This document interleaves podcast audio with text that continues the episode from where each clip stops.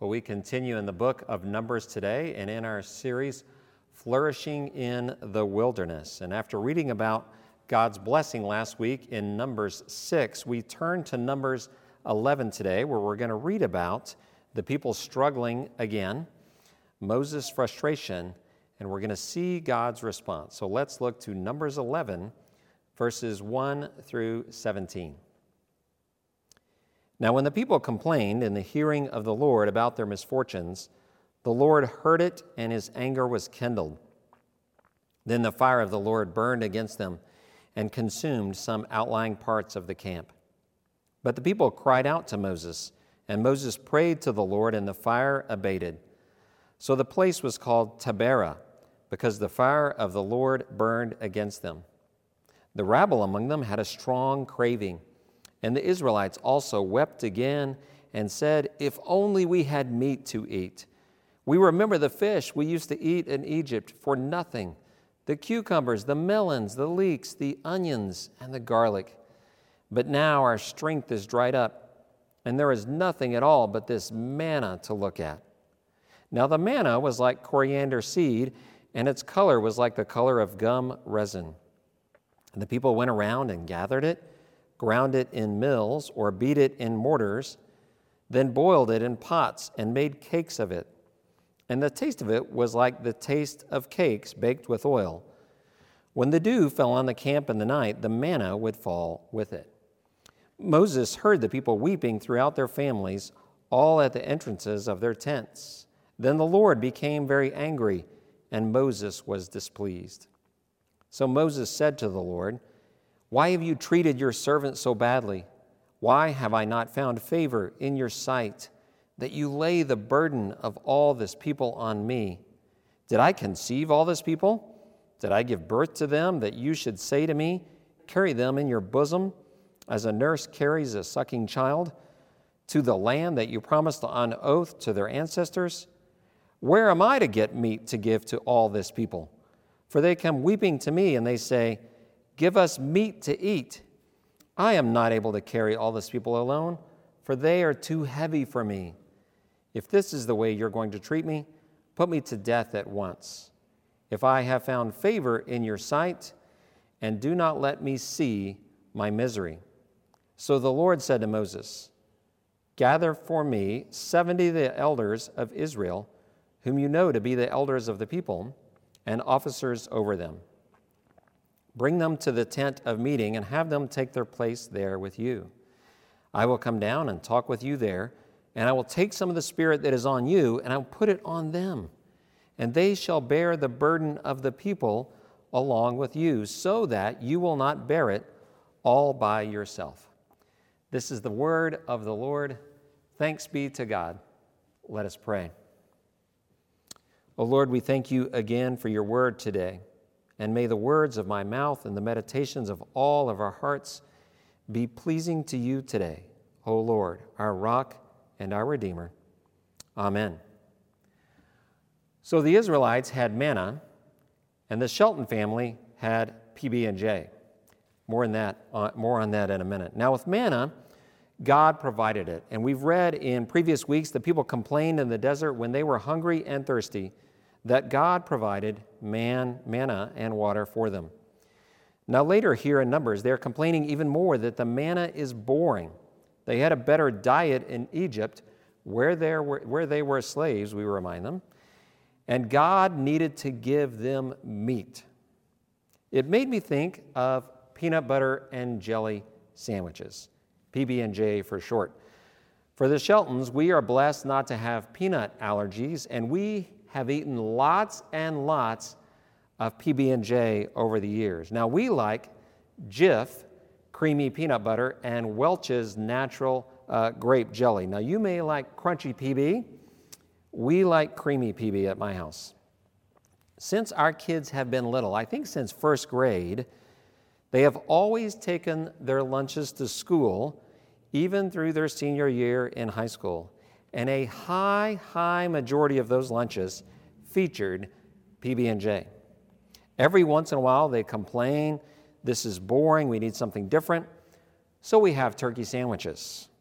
then back to PB&J. And we are fortunate, I'd say Claire and I, that through the years, they've never rebelled, they've never refused to eat it, and demanded something else. But here in Numbers 11, we see the people demand something else. They grumble, they want something different.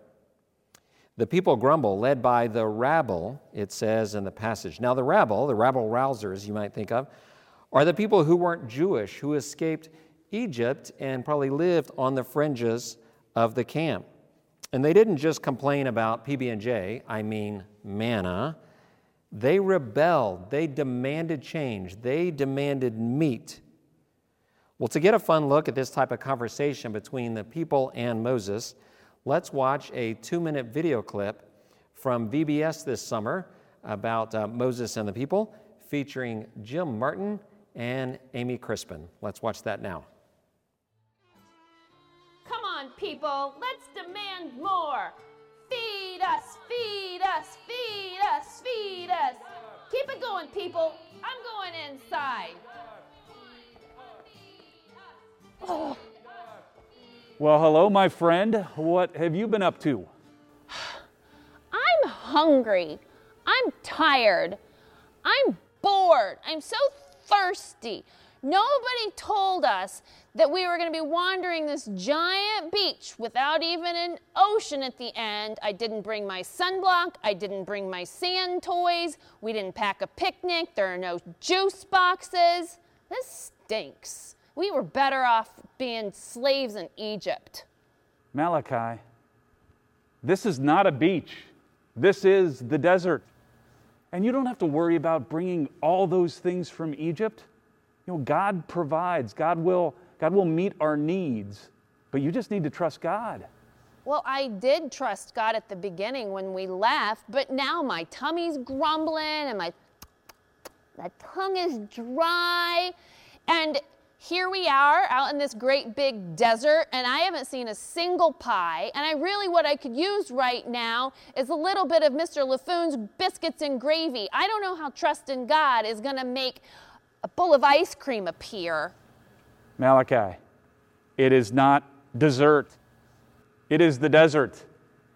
And when you trust God, He will provide what we need. Look, I was talking to God before you came into the tent, and, and He hears the complaints. He understands our concerns, He understands our needs. Matter of fact, He's going to do something very special. Now, listen, this might sound a little strange to you, but He is going to rain down meat in the evening, and in the morning, He's going to rain down bread. Okay. Well, it's morning right now. I guess I'll go outside for my bread rain shower. I'll be right back. Holy cow! Look at all of this food! There's food everywhere! Oh my gosh, you should see this place! Thanks to our VBS team. That was a fun video. They do a great job. And there's a lot of fun in that video, but there's certainly a serious side to this story in Numbers 11. Now, like many of our stories so far, it features three main characters God, Moses, and the people. The people complain, Moses prays, and God responds. But here we see something more. The people demand meat. Moses is exasperated, and God is angry. Let's look at these three characters separate and then put it all together. First, the people. They grumble, led by the rabble rousers. They wanted meat and they wanted it now. It's interesting, they do say they miss the diet in Egypt, which sounds like a Mediterranean diet. You know, they say in verse 5, we remember the fish we used to eat, the cucumbers, the melons, the leeks, the onions, and the garlic. It does sound pretty good, doesn't it? But I want to tell them you were slaves. You had to make bricks out of mud and straw. And when you didn't meet your quota, they beat you. Then they wanted to take your baby boys because there were too many of you. You were slaves. It was bad there. But the people really grumble and complain, and they are completely ungrateful. One Bible commentator I read this week said the root of grumbling is unbelief, and that grumbling distorts our vision. The people said they had lots of things they could complain about, but their vision was distorted, so they couldn't see the things they should be thankful for, and they couldn't remember the bad times that they had before, and now that God was providing for them.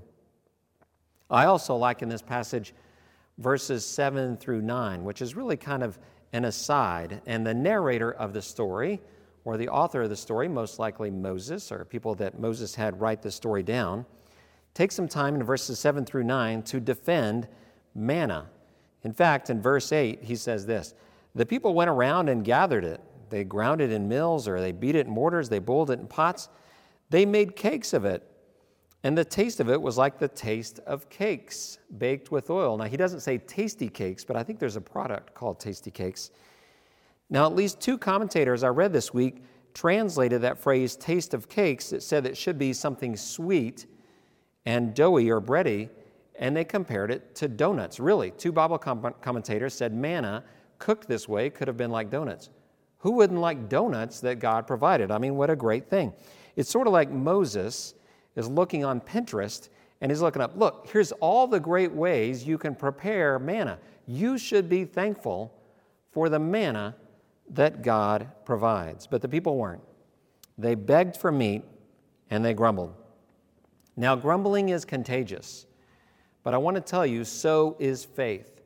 Faith is contagious as well. First, let's look to grumbling. We see how complaining and grumbling today is contagious, about how we've been stuck inside for a long time, or now we know that winter is coming and we're going to be stuck inside again. Our kids were out of school, especially March, April, and May. They were doing school at home at our kitchen tables. Okay, so that's worth something complaining about, right? We do know that. Uh, but kidding aside, we can't be able to do a lot of the things we've been able to do in the past. No concerts, no symphony on the prairie, no live sports for a long time, no good movies, and who would want to sit in a theater anyway? And now even some of the theaters are closed. Our country is struggling, and a lot of people are angry and complaining. But faith is contagious too. God is good, and we need to remember that God is good. We need to remember that, uh, as it says in the Psalms, that God provided for the people, that He brought them out of Egypt into the promised land. Now we know the Psalms, now they were living in the promised land, and things were good. They had their own nation, they had their own place. But one of the cool things about the Psalms is how many times the authors of the Psalms, whether it was David or someone else, looks back and says, We're so thankful, we're so grateful. Remember how God brought his people out of Egypt. So we can be grateful too, and gratefulness is contagious, and faith is contagious as well. When we couldn't worship inside this last March, when everything was closed, we had to worship on video. You could even stay in your pajamas to worship. I think that's a good thing. Many of us, when we put worship on Facebook, we chatted on the side as we watched worship, and it gave us a way to connect. We even had times where we connected on Zoom, all of the church, or you did that in meetings where you connected on Zoom. Now we hate Zoom and we complain about it, but at least we have it in order to meet together if we can't be in the same place. I had my men's group back in the spring, and one of the guys in my group spends the winter in Florida. We were able to have group with him from Florida. That was fantastic. We're grateful for that. Now we've been able to worship in the parking lot, at least some of us who are able. And the parking lot is sacred now. Parking spaces are sacred spaces, something we talked about last week. We can be grateful for everything we have. We can be grateful for when we pray, give us today our daily bread. God does that. That God sent manna down from heaven and sends PB&J to our lunchboxes. We can be grateful for the simple things in life. I want to tell you that grateful beats grumbling. Grateful beats grumbling. So that's the people. What about Moses? What about Moses? Moses is tired of the complaining. He's heard this before, and usually he sends the complaints to God, but today is different. The people are rebellious. God gets angry, and Moses seems exhausted by this people. And Moses grumbles too. He's sick of the complaining, but now he turns it back on God and he complains to God as well. He says, Why have you treated your servant, talking about himself, why have you treated your servant so badly? These people are, they're like children, and I didn't birth them, I didn't nurse them. They're your children, God. And he doesn't even really pray for the people during this diatribe in verses 10 through 15. And finally, he says, I am not able to carry all this people alone, for they are too heavy for me. This is a powerful statement by Moses. We might think Moses is at his wits' end, he's depressed, even giving up on life. When we look closely at the scripture, he really might be. He really might be depressed or giving up. But I think this is a health, healthy statement when he says, I can't do this alone. This burden is too heavy for me. Have you ever felt that? I know there are times I have felt that in my life. I know other people with, that, are, that are watching here today that are with us in worship feel that. For our students, for our older students, you may think, I have too many projects, the schoolwork is too hard, there's an expectation that I'll make straight A's and I'll go to that great college. This burden is too heavy for me. For our younger kids, I feel rejected by my classmates. I don't have enough close friends. I always get picked last for the team. This burden is too heavy for me. For our people in our church family that are single, I feel alone. I'm isolated. I go home to an empty house. I need you, God, because I can't carry this burden alone. In families or in marriage and parenting, something has gone wrong. And because it was either someone else's choice or someone may be sick, you think, I want to fix it, but I can't fix it. So you say, Help me, God. This burden is too heavy for me. I cannot carry this alone. I want to take a moment to tell you that in my life, uh, I've spent a fair amount of time in counseling or therapy, even from the time I was in my late 20s up until the last two years. I have met with many spiritual directors, and almost every time I will say, I have found it to be very helpful for me. In some way, in one way or another, I'm saying, This burden is too heavy for me. I can't carry it alone. I need to talk to someone about whatever this burden is. And then to work with a counselor to take some positive steps, to pray with a spiritual director, maybe to pray with my family if we're going through a difficult time, to pray with the men in my home group, to pray together God, help us. We don't know what to do. We can't carry this alone. It's very healthy. People who know how to help, to listen, to give advice, to give counsel, people who follow Jesus, that want to pray for you, they want to help you. They want to point you to God, who is the ultimate source of help, of healing, and of salvation. If you can't carry the burden, ask God for help and then turn to others that you trust and ask them for help too.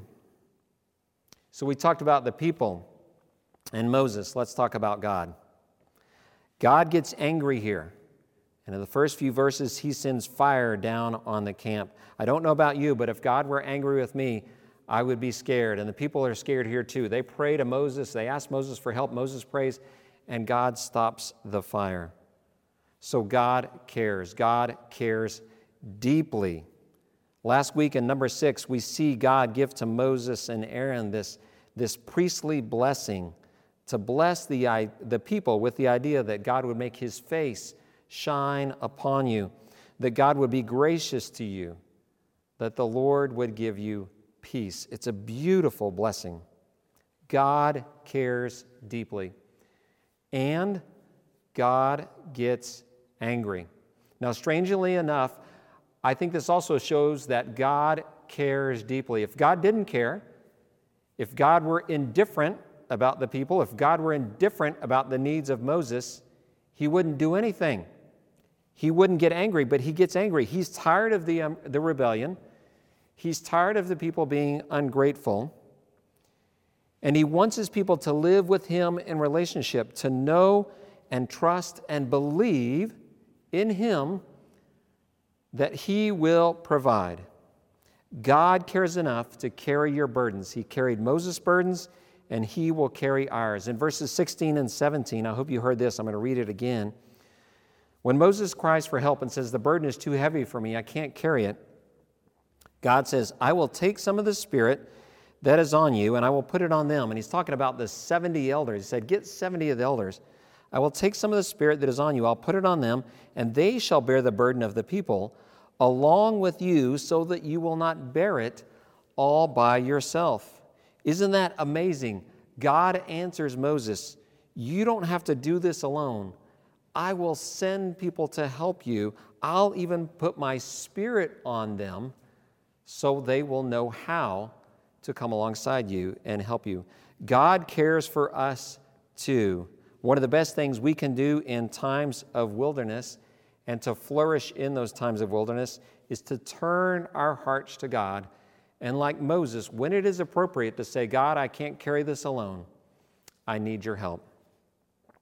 What we have today that's different from the people back then is we know Jesus. We have the New Testament.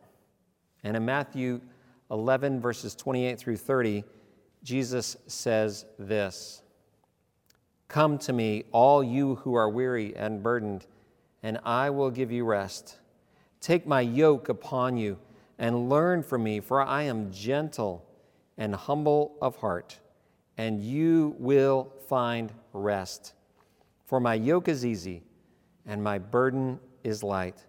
So today, turn to Jesus for help. Jesus can give you rest, walk with you, and meet your needs. We can also turn to each other for help as they will come alongside us, as the 70 elders came alongside Moses. I found this story online this week, which is a true story, and I think it was recent.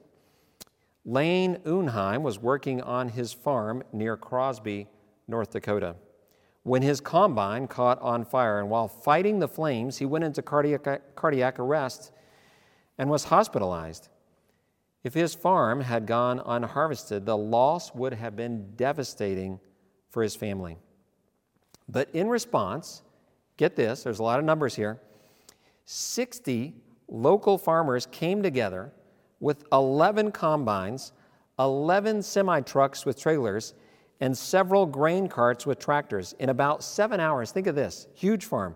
In about seven hours, they harvested approximately 15,000 bushels of canola, 35,000 bushels of durum. I'm not even sure what durum is, but they harvested it across 1,000 acres. The families also made a month's worth of meals and filled a freezer for the Unhjem family. A friend explained the outpouring of support for Lane and his family is not surprising for those of us who live here, there in North Dakota. We have a long history of helping people in our community when they are faced with tragedy or hardship. We strongly believe in faith, family, and the golden rule.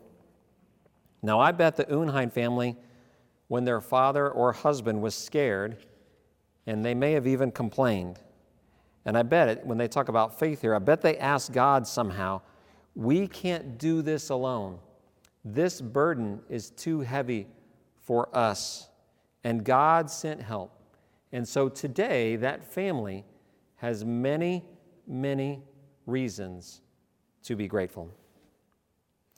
In our lives, we can turn grumbling into grateful. We can learn today from the Israelites not to grumble about being bored with God's provision, but to be grateful for what we do have. One of the things we set up in the Shelton house during, during the uh, early days of the quarantine was a jar for writing down all the things we were grateful for. We just set the jar in our kitchen, we would write something we were grateful or thankful for on a piece of paper, and we put it in the jar. And I want to tell you, this was not my idea. There are people in my house that are more spiritual than me. I want to let you know that. And I want to also say, as we've gotten busy, we stopped doing that. But in the early days of the quarantine, when we were truly stuck at home, this helped all of us to remember to be grateful for the things that God has provided. So this week, as we lead up to a national election during a time of a world pandemic, turn off your media at least once a day and write down three things that you are grateful for. Take, a time, take time once a day to write down three things you're grateful for. Write it on a paper, post it somewhere, put it in a jar, put it on the Notes app on your phone if you like doing that, and then tell God, thank you. Thank you for what you are providing for me and my family and my loved ones, for our neighborhood, for our country, whatever. By being grateful and sharing that with others, sharing that God cares, God provides, and God can carry our burdens, and we carry our burdens for carry the burdens for others, we can help bring about God's kingdom on earth. Ask for God's help to carry your burdens and look for God's promises. We flourish in the wilderness by remembering what God has done and by looking ahead. In writing about Numbers 11, David Guzik writes God's best for us is always ahead, never behind us. And one day, like the Israelites did, we will also get to the promised land, sharing the kingdom of heaven, receiving God's blessing, and meeting God face to face. Let's pray. Most loving God, what a joy it is to look again to your word, even if it's in the book of Numbers in the Old Testament, a book that we don't read that much, where we learn what it means to complain and to grumble, but also to be thankful and grateful for the things that you provide. We learn again today, God, that you care.